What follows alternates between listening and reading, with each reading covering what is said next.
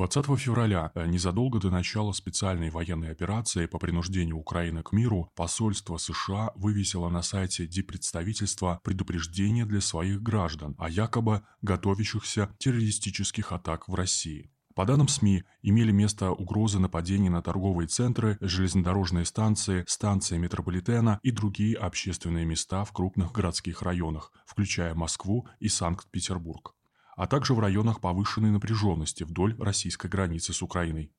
Посольство рекомендовало находящимся в России американцам ряд стандартных мер безопасности, в том числе избегать толпы, быть внимательным к своему окружению и соблюдать бдительность в местах, часто посещаемых западными туристами.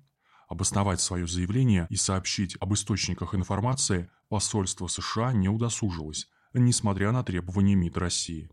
Пресс-секретарь президента России Дмитрий Песков прокомментировал поступок американской дипмиссии. Цитата «Это весьма и весьма необычная практика. Подобные публикации со стороны дипломатических представительств. И мы сейчас как раз разбираемся, были ли какие-то сигналы от американцев по линии специальных служб». Конец цитаты. При этом государственный деятель отметил, что в настоящий момент о таких сигналах ему неизвестно.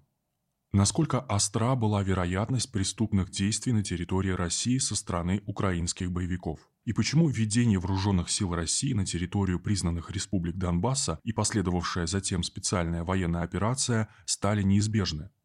Довольно прямолинейно в своем интервью журналисту Андрею Караулову высказался бывший депутат Верховной Рады Олег Царев, незадолго до начала действий специальных российских подразделений на Украине. Цитата. «Самое страшное, что произошло с Украиной, это утрата субъектности. Украина не может принимать самостоятельные решения, которые ей выгодны. Она принимает решения, которые ей диктуются». Конец цитаты.